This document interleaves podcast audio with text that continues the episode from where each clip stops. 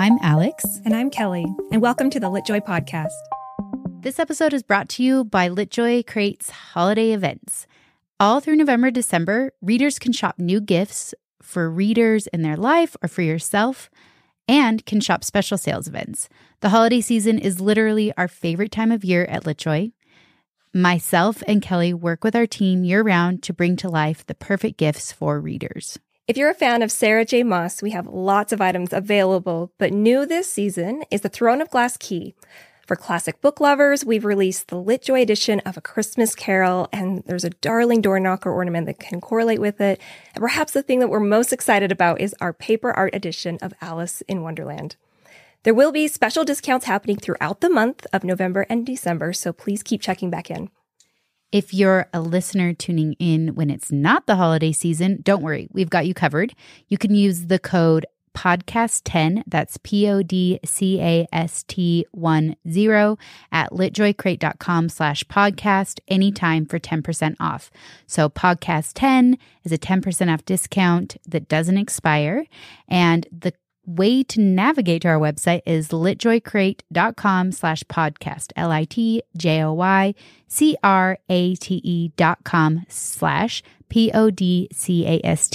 That's where you can find everything we talk about on the podcast as far as products and sales events go. And of course, all of this info will be in the show notes. Hello, reader. On this episode, we are interviewing Rebecca Ross, best-selling author. Rebecca Ross is a #1 New York Times and Sunday Times bestselling author of fantasy books for teens and adults. She has written multiple highly acclaimed duologies, including Letters of Enchantment, Elements of Cadence, and The Queen's Rising, as well as 2 standalone novels, Dreams Lie Beneath and Sisters of Sword and Song. Hello, Rebecca. Welcome. Hi. I'm Alix. Hi, I'm Kelly. And it's so nice to meet you. We've done several of your books in our crates and in our store, so it's so fun to chat with you today. Yeah, thank you guys so much for inviting me. I appreciate all the support over the years. And so nice to meet you guys too. Okay, so let's jump right into it. I think we want to talk a little bit about Divine Rivals, because your Letters of Enchantment is what's hot and what's happening right now. Maybe give us kind of an elevator pitch of what Divine Rivals is about. Okay. Divine Rivals is about 2 rival journalists who fall in love during a war waged by gods. So that is the elevator pitch. I would love to hear where the inspiration for this book came from, because, I mean, we're going to get into it, but it is such a unique mashup of several different genres in my mind. So tell us a little bit more about what inspired this story. So I take you back in time to 2020. I was wanting to write my next young adult novel, and I just wasn't sure what it was going to be. And I actually went quite a few months without writing anything, despite my desire to write the next book. And I think it was just because I felt really overwhelmed by the pandemic, as I'm sure a lot of us did, and just did not feel like writing at all. And so I think about 11 months passed where I didn't write anything. And I finally told myself that, all right, it's time to figure out what's next. Like, I've gone long enough without writing. And I am a firm believer in using a brainstorming journal. And most of my books have sparked in brainstorming journals. So I opened a fresh journal and I told myself I was just going to begin to write down random ideas and thoughts and just whatever came to mind, and see if I could not find what my next story was supposed to be. And strange enough, a line that I ended up writing down was a girl who writes letters to her missing brother and the boy who reads them. And I was so intrigued by that I decided, okay, I think I have an idea here. And I have always loved You've Got Mail, The Shop Around the Corner. I knew one day that I wanted to write a story about 2 people who are rivals in real life, or don't like each other in real life, but fall in love through letters. And so when that line came across my journal, I was like, I think I finally have the bones to this idea, or the initial spark. And pretty soon after that, I saw Iris very clearly, and I saw her kind of dashing to work wearing this trench coat. She had a broken high heel. She was late. And I was kind of like discovering the story as I just kind of opened a document, started writing, and slowly kind of seeing what the world looked like around her, and that she was worked at a newspaper, and that the moment she walked in to the office, I could just see like typewriters on the desk, like all these cups of tea. And so I instantly kind of had that early 1900 feel. And I envisioned Roman very clearly after that. So she's late to work, and I could just see him like at this bulletin board, and he's pulling the last assignment off the board and kind of like, you know, taunting her with it. And so that was really the initial spark. And I just had to continue asking myself questions. Okay, so what are these two people? Like, what do they want? Like, why is her brother missing? You know, how are the letters not arriving to, you know, how are the letters getting delivered to the person she least expects? So I just had all these questions that I answered as I started writing the book. So it was very much a discovery book, which is how I normally write, right? But it was really just a very exciting story to write, especially after going so long without writing a single word. Yeah. I'm like, I love that you brought up the setting, because it felt like such a creative mashup of, there was very like World War II, England, London, kind of like on, you know, that whole vibe where it felt a little bit like historical fiction. But then there was that mythology, and then the magic of those letters. And so, you know, magic is real. And then it's obviously, it doesn't take place on Earth. It takes place in a fantasy world, right? And so with different geolocations and things like that. And then you brought up You've Got Mail, and that was what I thought too, is I was like, it's like World War II historical fiction meets this really beautiful fantasy world meets You've Got Mail. And that was such a fun mashup. And did you know that you were going to pull in all those elements at the beginning, that it was going to be a fantasy, that it was going to have kind of that like turn of the century London feel, or did those kind of develop along the way? I think I knew fairly early, because I kind of had a sense of place pretty early on with the idea. And I think when I had to answer the question, like, why is Iris's brother missing to begin with? And I realized that he was missing in action at a war. And so that's where like the World War I kind of time setting came in, and kind of helped me like flesh out the rest of the world, because it is fantasy. It is kind of a hard book to describe because it has a lot going on. But I typically, when I've written my other fantasy novels, I always do like to do a little bit of research and kind of dabble in research and like historical fiction. And so I definitely did a little bit of research for that, but I think just going back to like the typewriters, like I just wanted it to have like this very like romantic, nostalgic feel as well. But then I had to answer the question, you know, like again, like where is the magic coming from? And that's when I found the gods, or I brought the gods into the story, and which was, you know, it was a lot of fun. Like I again was like trying to think outside the box as much as possible. Like, well, what if, you know, what if? I feel like a lot of my best ideas do happen when I let my imagination really roam. And again, it's that thrill of the discovery as you're writing. So I think that first draft, I really was trying to figure everything out, because I had all these, you know, strange pieces that I was bringing together, but it somehow all fit together at the end. But I wanted the book to have a very historical feeling to it. Yeah, it was beautiful. And when you were talking about your process, you call it, you're a discovery writer? Yes. Is that what the term you're using? Is that similar to like being a pantser, or are those separate? Maybe I need to be schooled in this. It's the same. It's same kind of idea. Yeah. Like you develop it as you write. Yes. I like discovery better than riding by the seat of your pants. Yeah. And it reminded me, because keeping a journal do you do this with each of your books? Like you have a separate journal that kind of helps it develop as you go. We've spoken with Lainey Taylor, who does this well. She likes to decorate and then keep a journal per book. And I felt a little bit of that same kind of style in your book as well.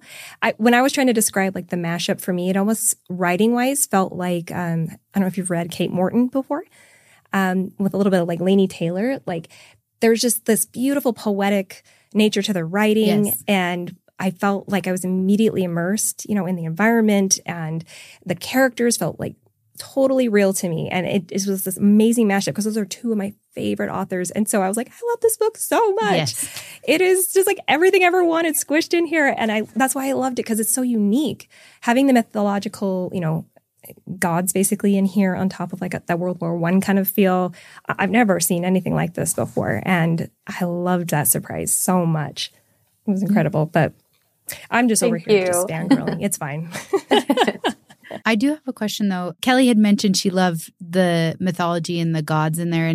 And I would be curious to kind of know. So it's Dacre, and is it Dacre and Enva is how you say it? I read, not listen, so. I pronounce it as Dacre. So I don't know. A lot of people do call it like Dacre. I mean, that's how it looks. And I kind of when I came across that name, it's like the word acre with a D. But I'm also Southern, so I don't know if that also plays into how I'm pronouncing the name. But I don't care. I mean, people can pronounce it however they want, but I say Dacre. I'd love to know kind of just a little bit more about those gods.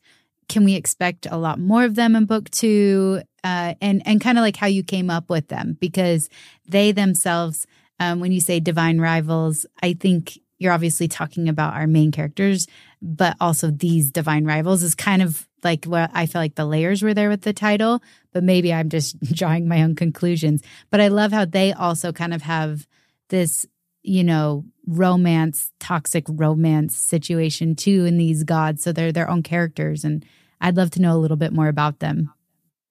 Yeah. So again, it's interesting when I think back to the first draft, I had like many more gods buried throughout this land. And I eventually was like, there's too much going on. Like, let me kind of narrow it down to like 5 sleeping gods. And what happened if 2 woke up from the grave? And what happened if these 2 had history with each other in a very Hades and Persephone style of a myth? And so I really enjoyed like writing the myths out. I think that's one of my favorite things to do. I remember kind of like a little bit of a rabbit trail, but with Sisters of Sword and Song, I had actually, it was another book of mine that featured mythology that I created and gods. And I like spent all this time writing like all these myths that never appeared in the book, but it was, just a fun thing for me to do.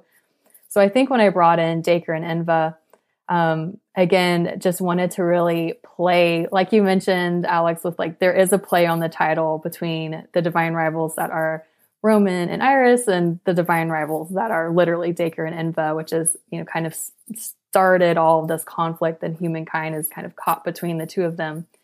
But there are a lot of secrets. So I think one of the things is, a lot of these myths have not been taught in schools, so people don't truly know very much about either god. It's kind of been very limited and very controlled by what people know. But I wanted Iris and Roman to kind of discover it together, like these myths that they're sharing about both Dacre and Enva and like kind of what's going on. And I will say that there will be a lot of answers because I know readers have questions, more questions about these two. And you will get so much more about both of the gods. They'll both be on the page in the sequel, Ruthless Vows. But it really was just something that, again, I was just asking myself all these questions and needed an explanation for why is this world magical? Let me just connect it to these gods. Yeah, I thought it was beautiful. And I was enthralled the whole time. Immediately when I finished the book, I was like, Kelly, you have to read this book. And I was like, why are not everybody talking about this all the time? Because it was my personal favorite read from this year. And so I just thoroughly enjoyed it. And I thought the romance and the world building was just on point. I loved the like kind of rainy streets running through the city with like, newspaper in hand feeling. So it was very like immersive. Yeah. Of an experience. So I'm excited to learn more about the gods because I feel like that's that fantasy element you wove in, and I'm excited to learn more about them. Oh, yeah. And book 2, which comes out soon.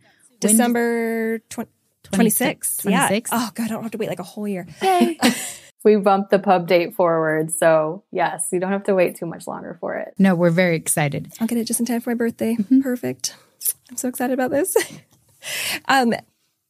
So I would love to know a little bit more, like, with the characters, right? I don't know if you feel like you personally identified with any of the characters in Divine Rivals or any of your other books. I always find this interesting to ask. I feel like authors can do that, although like sometimes they write almost themselves or people they know into some of their characters. So curious, does that apply in Divine Rivals or any of your other stories? Yeah, I honestly feel like I leave like a little piece of myself behind in every character, but I will say Iris, for sure, I really did like strongly identify with her. And I don't know if it's because it was the first time that I had ever written about another writer, which I really, really loved.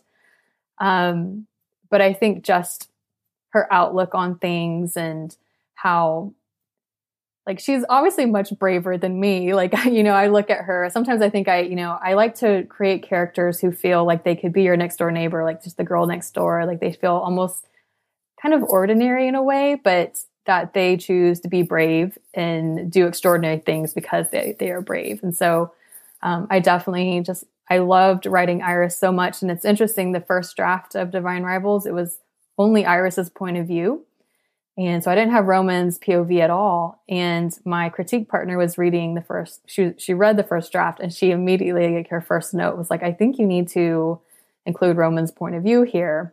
And I was so proud of myself because the book was like 98,000 words. So it was like, I had never written a book that lean before. And I was so proud. Like I was actually under 100,000 words. And if I add his POV, it's going to make this book so much longer. But she was like, I really think we need to see his, like, I really want to see him reading the letters and like writing her back. And so I was like, okay, well, let me try to write a chapter from his POV and just see how it goes. And so I wrote that chapter where, you know, he's in his bedroom and the letter arrives and he's like, oh my gosh, like here's another letter, you know? And I loved it so much. It surprised me. And so I was like, well, I think my critique partner was right. Like we really need Roman's point of view here. And so, of course, I think there are pieces of me that do identify with Roman as well. And looking back on other characters, I also really, really loved writing Sidra from A River Enchanted. There was just something about her. Anytime I was writing her chapters, it just felt like it just flowed so effortlessly. And there were quite a few times where I was writing her chapters that just brought me to tears, I think, because I just felt it so deeply. But yeah, no, I love that question. And I love kind of thinking back on all these other characters. It's been a while since I wrote their stories, but they still mean so much to me. I think kind of a follow-up question on that. I know Kelly and I are both, we got our undergrads in psychology. And that's just a weird thing we have in common. And so we're always really interested in human behavior and personality tests and like human strengths, like where is your strengths, what's your love language, all those kind of little tests. And I am curious, when you're developing a character, what's kind of the process you go through in putting structure around them? Like each character would behave a different way in a different scenario. And how do you kind of create those rules or the personality around that character? So I am a big fan of the Enneagram test. I am sure if y'all are both psychology majors, you might have heard of it.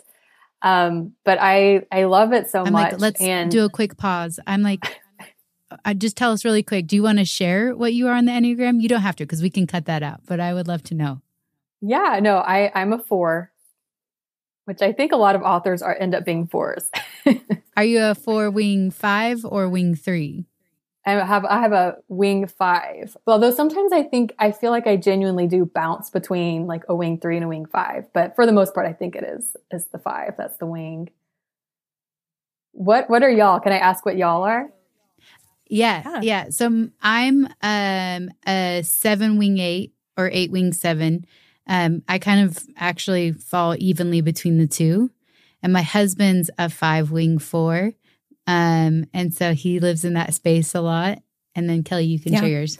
With the Enneagram, it's interesting because I'm kind of divided, honestly. It's interesting. And I've asked everyone around me, but I am somewhere in that 5-4 range as well. With a huge streak of like 2 and 9. So I'm a bit of an anomaly. Yeah. So I feel like I kind of fall into the different categories depending on what's happening, but I strongly identify with the 5 and 4 a lot. Mm-hmm.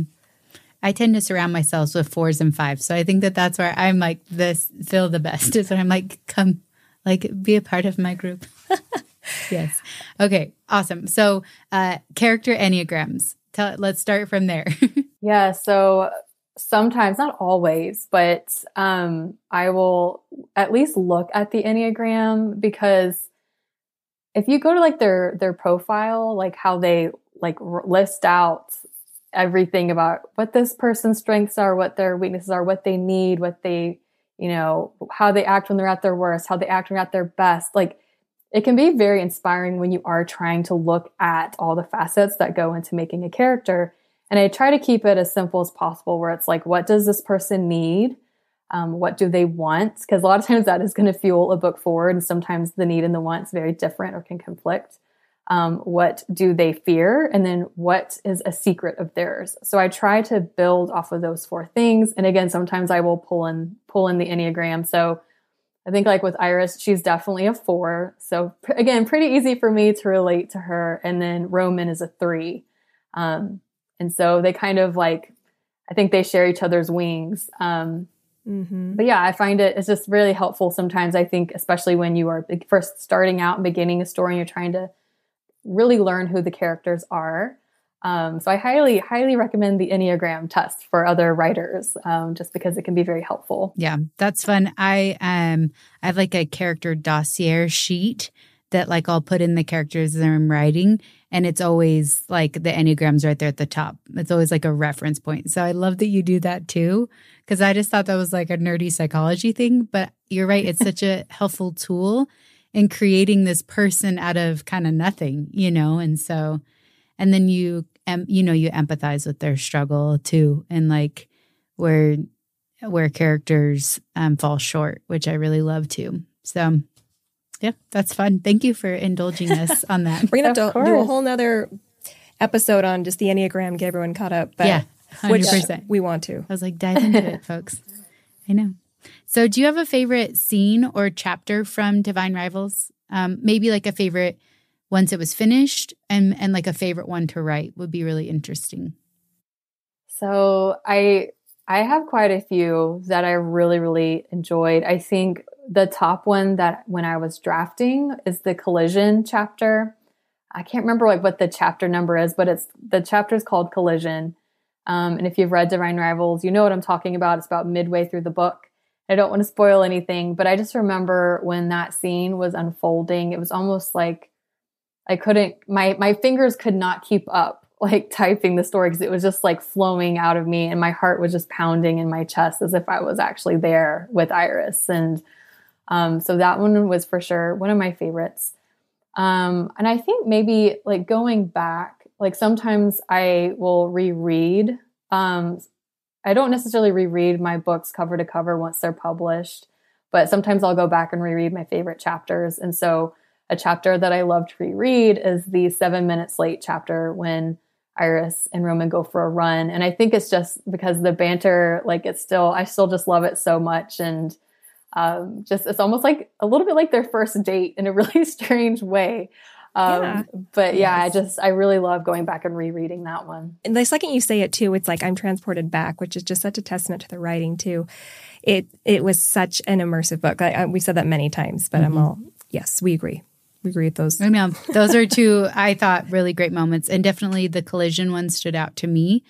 I also really did love the chapter where Iris becomes, well, I won't give too much away, but she is talking to a potential boss at a potential news outlet and about becoming some kind of a correspondence. And I love that chapter because I just could visualize it. It felt like so like on the front lines, like they had just like a level of business that they were like, okay, well, this needs to happen. This is war. And it felt so authentic. That was probably one of my favorite chapters. I thought that boss was like such a great side character, like so much character packed into one chapter. So I really loved that one too. Ah, I love to hear that. Yeah, there are a few scenes that I was just like, yes. And I wanted so much more of the gods, but I totally get what you mean about getting too spread thin in your magic and like having too many side stories. So I'm really excited for book 2, because I think that was another part wherever I got those little bits of the mythology and the kind of folklore around them. Mm-hmm. I thought it was so clever to put those in letters, because that's one of those really difficult things for writers to put that backstory in, especially the mythology, without having it kind of just stall the story. But putting it in those letters was so clever because you had such an emotional connection between the two characters that they were sharing something together, and it was giving the reader backstory. So I was like, oh, that was so clever. It was perfectly done. But that was, those are probably my favorite parts. Anyways, not that anyone asked. I love to hear that. I was like, I'll share one. There's so many good. I know. Okay, right. Kelly, you want to ask question number 9? Because I feel like you put that one in formation. I noticed that, I mean, as we mentioned, the whole book is very poignant in so many different ways. But in like the collision chapter we were talking about, there's this theme that comes up. There's a lot to do. This book has lots of different topics, but there's grief, coping with the emotions of everything, and a healing process. But there's a lot of grief mentioned in the book, but they don't get to really talk too much about how to deal with it. But this quote that I'm going to read was one of my favorites from the book. Like, I felt this one at my core. I got super teary-eyed. And it says, "Your grief will never fully fade. It will always be with you, a shadow you carry in your soul. But it will become fainter as your life becomes brighter. You will learn to live outside of it again, as impossible as it may sound. Others who share your pain will also help you heal, because you are not alone. Not in your fear or your grief or your hopes or your dreams. You are not alone."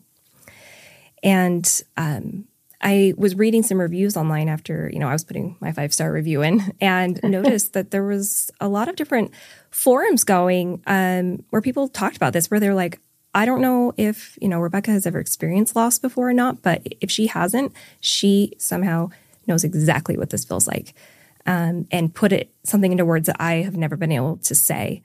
And so I was just kind of wondering if there's been any personal connection writing about this, or if you're just extremely good at your job.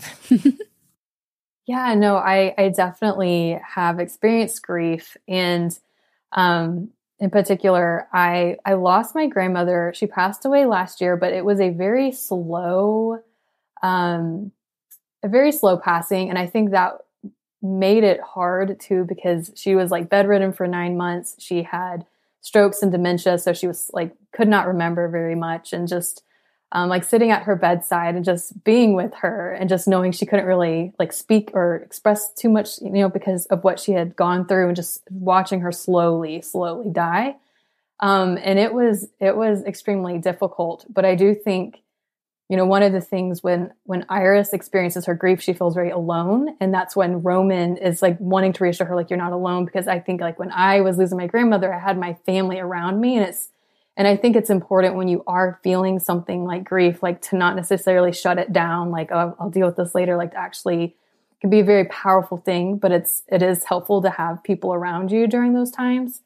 And so I was working on, Divine Rivals when this was happening. So I think it was in a way, and then of course, drafting it at the end of 2020, when there was a lot of death and grief happening. And so I think a lot of ways it was me trying to like personally grapple with grief that I had experienced, and just like really work through healing. And I've always, I'm a writer, so I've always found writing to be both just like a sword and a remedy, I guess. And I just think back to when I was a teen, I spent so much time journaling, and very much how like Iris is dealing with her worry about her brother, just typing things out, like typing these words out to kind of express how am I feeling, and like, let me put it on the page. And so, but I will say, I agree with you. Like, I think I was surprised by how many readers really like identified or saw themselves in the book, and like that exact quote, like how much it meant to them. And I think that has been one of the most, I think, powerful things about being an author is getting those messages from readers who said, like, I just lost my dad, or I lost my husband last year, just like things that bring tears to my eyes, and just how much that Iris's words meant to them. So it's definitely been a journey. I will say, I think grief very much is, it can take a while to process and get through, but And I think, again, it was a part of my own way of kind of processing my own was through Divine Rivals. So, but yeah, thank you so much for asking that question, because I think it is, you know, it's really nice to know that readers are like identifying with it that way, and that it also touched you as well. Yeah, I hadn't read any of those reviews right before I read the book. And when I read it, I literally stopped, went back and read it like 2 more times, because it was, again, perfectly said in a way that I feel like I would have taken up 4 pages to try to describe. I'm long-winded though. And so, yeah, it was, and I was like, I gotta get that quote. I'm gonna put it on my wall, you know, because I actually similarly lost my grandma with dementia, things like that. I was there. And it is this, as you mentioned, a shadow that you carry, and it fades, but to just know you're not alone as well, you know, it was beautiful and totally touched my heart. And I know there's obviously thousands of readers that it's touched their hearts as well. That was just, like I said, the forums were just talking about that over and over again. So I think it's almost even more poignant because it was so straight from your heart in the book like that. And like the readers feel it. Like it was just this magical moment where I was like, oh, I felt that so deeply. And it's almost like you're able to like take the emotion that you're feeling and pass it on in those words so perfectly. So loved it. Thank you. Yeah, thank you. It's beautiful. I want to jump into asking some questions more just about your writing process in general. We did notice, so I think we've done maybe 4 of your books at LitJoy in our different book subscription offerings. So we've done a lot of them. We started with The Queen's Rising. I think we put in our crate, and I read that one and picked that one for our books. Oh my gosh, that was like one of our very first. Mm-hmm, yeah, so I read that and... selected it and was like, this is a, like really beautiful story. This is so fun and enchanting. But we did notice you put a lot of music into the books you write. And so we wanted to ask you if you had any connections with music. A lot of your writing is kind of lyrical, but also has elements of where music is a really important trait.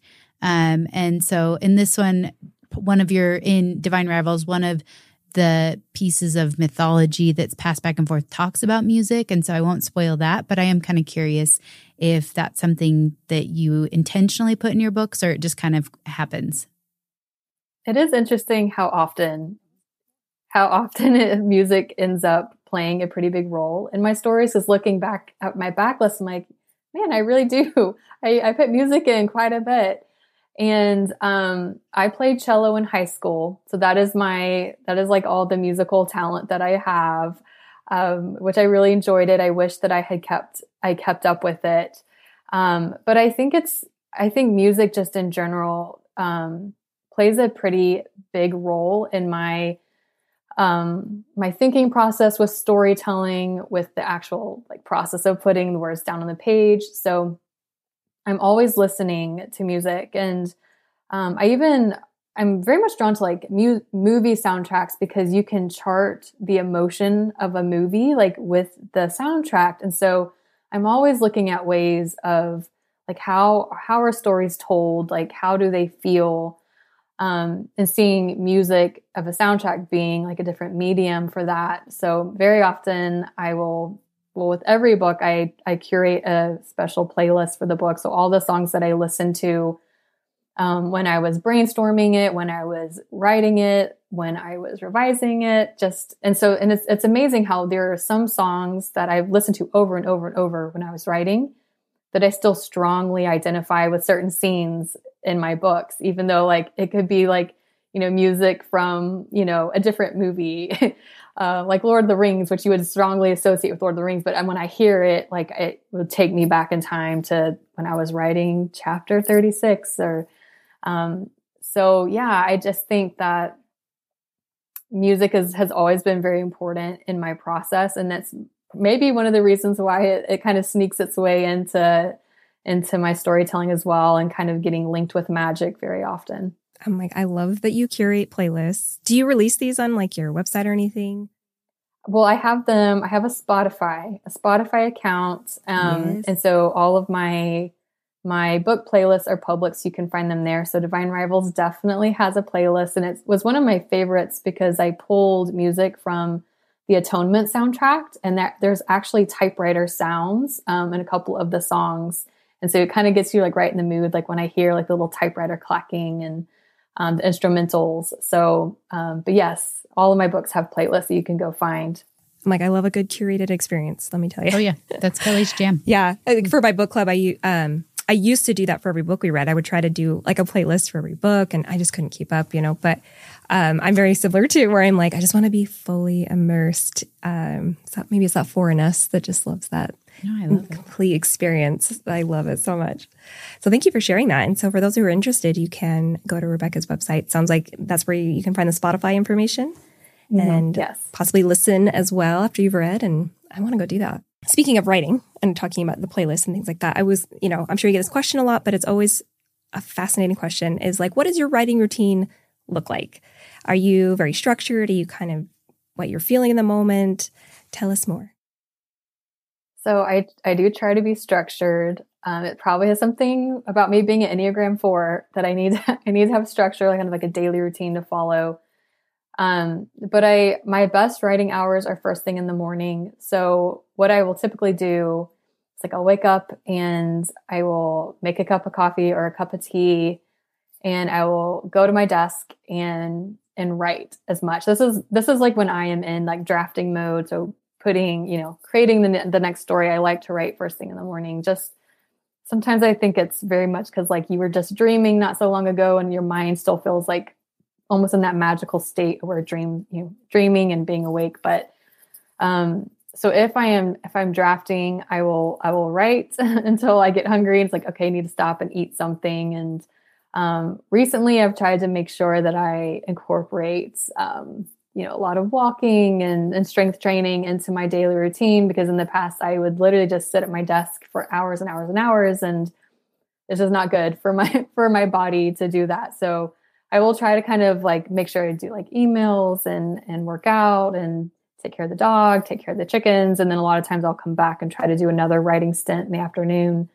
But yeah, I just try to be as structured as possible. Almost like I've trained myself where when I walk into my office and I sit at my desk, even if I do not feel like writing and creating, it's almost like, okay, I'm here. I've showed up for work. Like, let me do something, even if I don't feel like it, because I think with having a creative career, sometimes that happens. And you're just like, I do not feel like doing this today, or and just still showing up and doing the work. But when I'm on a deadline, I am very, very structured, and I will actually plan my day out like the night before. So I know going into it, like this is what I'm doing here. This is what I'm doing here. So I make sure I don't let anything slide, like the exercise, like make sure you still go out and walk and make sure you eat, like, you know, don't just like go all morning without eating. So you need to make sure you eat. And so but yes. I have to ask a follow-up question.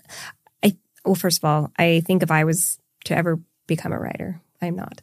I would need to be structured too. I would need that routine for me to do it. So I'm like, that makes a lot of sense. But I heard chickens and I got a little distracted. Yeah, I was literally like, can we go back to the chickens? I'm glad you asked. Did you get into, was it a COVID chicken thing?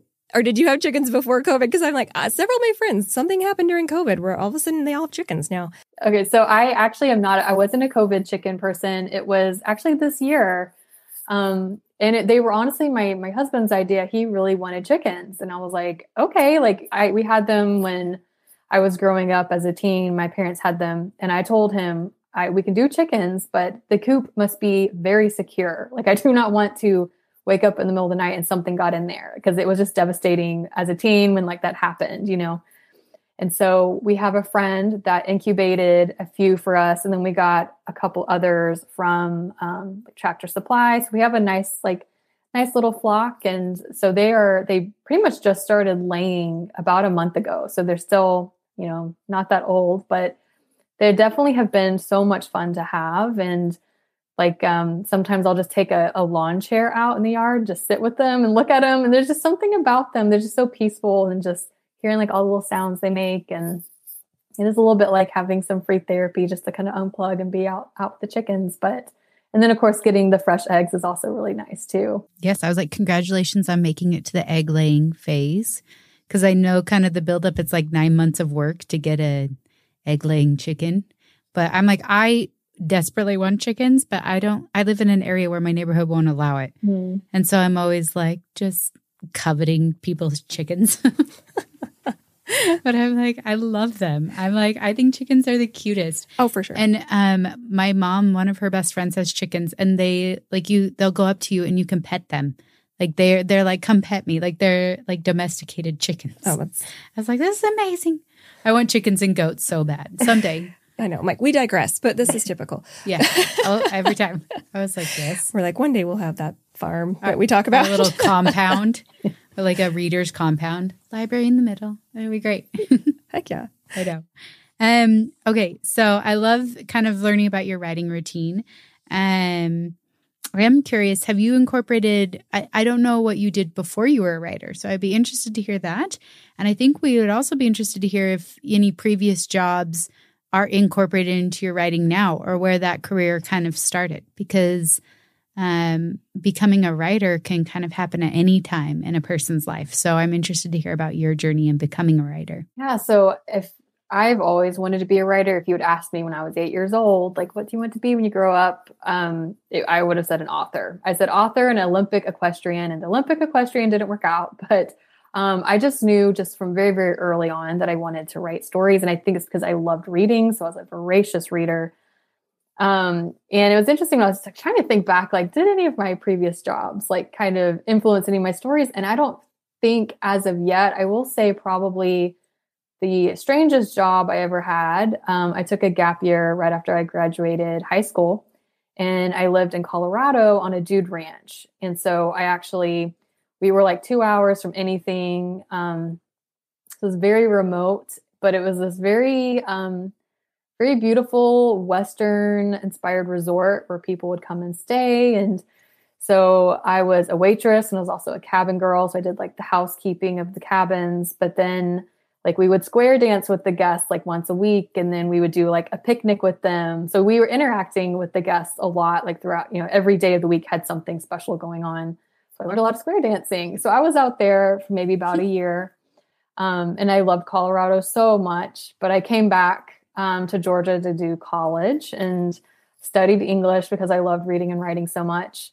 And then when I graduated college, I worked at another university, and I actually did lifetime captioning for students who were deaf and hard of hearing. So I would go to class with them, and I would have a laptop in front of me and a laptop in front of the student. And I would use a program called cPrint that enabled me to type faster because I would memorize all these abbreviations. And so that was also a very, very fascinating job because I got to sit in so many different college classrooms and could just kind of soak up what was being said, but I didn't have to get tested on it. But just typing everything out that was spoken in the class and giving the student a transcript afterwards. So I'm sure there are like bits and pieces of like my time in Colorado, also my time working at the university that maybe has like, tiny pieces that have worked its way into my books, but I can't think of any oh yeah, that was definitely inspired by this. But I think it's just kind of one of those things, like both of those jobs really like helped form me into who I was today. And so yeah, it was definitely very, very interesting, especially Colorado. I do miss Colorado sometimes. My husband, I sometimes like, would you ever want to move to Colorado? And he's like, no, it's way too cold. And he's right. There's a lot of snow on the ground in Colorado, and in Georgia, we rarely get snow. So he's like, I wouldn't know what to do with the snow, but we get that here. It's like a bittersweet thing. Yeah. Where like, there's like a magical element to like having these seasons. But when you're 4 months deep into winter and you have 2 months to go, you're like, I hate this so much. So it's like, there's goods and bads with it where you're like, yeah, you kind of just adjust. Well, we just have a couple more questions for you. I know we've kept you for quite some time, but I'm like, obviously we could talk for hours. But this is just so fun to like hear about your writing style, your process, everything that goes into these stories. Something I have a question about is like, because I don't know if this gets asked to authors very often, but what's something you'd really like readers to take away from any of your books? Like, do you feel like there's in each book maybe one different takeaway that you're like, oh, I really hope that they get this from it? Or is it just like, here you go and take it for what you will after you put it out into the world? Or, in Divine Rivals, is there anything in particular? I think, you know, I don't think I particularly think of one thing, but I will say, especially with Divine Rivals, and honestly, you probably look at a lot of my books and say the same thing, is that I just want, readers to still know there's always hope. And, you know, even in dark, difficult times, like there's always something good worth fighting for, and there's always hope. And I think that's why a lot of my stories do have that, that measure of hope woven into them. Because I know with Divine Rivals, I've had readers say the book feels so comforting and cozy, but it also deals with quite a few very difficult things. And then it's also, we have Iris at the war front kind of experiencing what it's like in the trenches, which is very difficult and heartbreaking and harrowing. So it's interesting how many readers still find that thread of light and hope that I wove into that book, because it's like I'm writing about these very difficult, hard things that just make your heart ache. But to still see, you know, like the hope and the love and the joy that can still come out of those times. It's probably like the most, what I would say with Divine Rivals for sure. But yeah, no, that's very interesting to think about. And I think at the end of the day, I think I just want my readers to feel like my stories to feel like home to my readers, that, and I think that's one of the best compliments a reader could ever give me, when they tell me like a book feels like home, or it's like their comfort read, something they go back to again and again. Like, I just always love to hear that. Perfect way to describe it too, because I'm like, yes, the second you said that, I'm all, that's exactly how that book felt. There's something so cozy and homey about it. It just feels like a long lost friend that you've just been reunited with. I don't explain it, but yeah. There is just that palpable, like, kind of feeling when you start reading that one. So well done. I know. And you mentioned like it feeling like coming home or comfort mm-hmm. read. And are there any books that are like that for you, where like it's a book Ooh. You return to over and over again, or it is your comfort read, or it, maybe even a recent read that's made you feel that way? I would love to know. Yeah, so I really, really love Juliette Marillier's writing. She wrote Daughter of the Forest, and that book begins like the Seven Waters series, where she focuses on this family.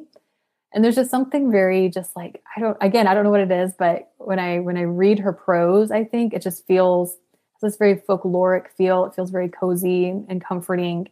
So I don't normally have time to reread books these days, but I try to always reread Daughter of the Forest. And then I also really love the Lumatere Chronicles by Melina Marchetta. I think those are, that whole trilogy, there's something about it. And I'm always drawn back to those books. And I think it's because the characters feel so real to me. And Melina is like just a master at creating characters in her stories that are flawed, but still so lovable that you really relate to.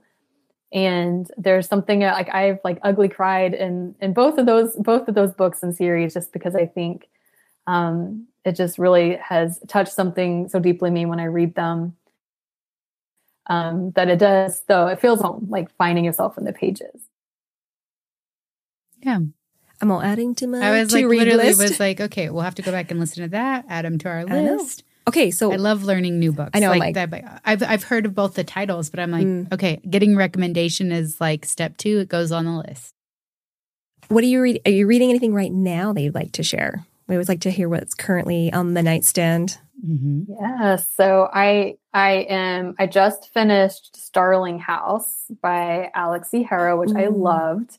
And now I'm about to dive in to The Poison Princess by Valia Lind. It is a Snow White retelling, so I'm very excited about that. Ooh, let's add them all to the list. Okay. Well, we want to end with hearing a little bit more about book 2, if this is possible. We want to hear a little bit more about Ruthless Vows, which again comes out December 26, 2023. What can you spoil? What can you tell us? Tell us something. I can't say too much. It is one of those things where my publisher has like very, very small amount of ARCs, you know, not a lot of advanced reader copies, because I think they want to make sure no spoilers leak, and that everyone experiences it together on release week. But I will say that we will be seeing a lot more of Dacre and Enva. They will be on the page. So especially if you're thinking about, if you've read Divine Rivals and you know how it ends, obviously you could probably kind of, you know, infer who you're going to be seeing with who. I like to say that Ruthless Vows mirrors Divine Rivals in a sense. And again, I don't want to spoil anything, but if you've read the synopsis for Ruthless Vows, which don't read it if you haven't read Divine Rivals yet, but if you've read Divine Rivals and read the synopsis, you'll probably figure out what I mean when I say it's mirrored. And of course, it's just still very deeply romantic. So it was one of the hardest books that I've ever written. And I think it's because that one and A Fire Endless are both very difficult. And I think it's because they are sequels. So you're still carrying on these characters and the plot, but also deepening it and then finishing everything. And so I think I definitely cried a few times writing it. I don't know if it was just exhaustion from the deadline, but also just like feeling deeply emotional about it and, you know, having to say goodbye at the end. And because the books definitely, they mean a lot to me. And but yeah, I'm honestly very, very excited, a little slightly anxious for readers to read this because I do want it to live up to reader expectations. But I'm very, very proud of the book and I'm very excited to see it published soon. Yeah, well, I'm very excited too. I'm like, congratulations on another duology. That's amazing. And we'll make sure to the reader out there who's listening, we'll put all of the information in the show notes and ways to find and follow Rebecca, as well as links to, you know, the upcoming book and your backlist titles. So we'll make sure that they get all the information. I think that's it. So, thank you so much. Thank you so much for taking time to chat with us today. Of course. Thank you so much for having me. And again, thank you for all your support with all my books. It really does mean a lot to me. Of course. You're a great writer. So I'm like, keep writing. You do your job and we'll promote it. Yeah. Yay. Sounds good. Perfect. Thank you. All right, reader. Thank you for listening to the LitJoy podcast. Make sure to rate and review us. And like a good book, don't forget to recommend us to your friends.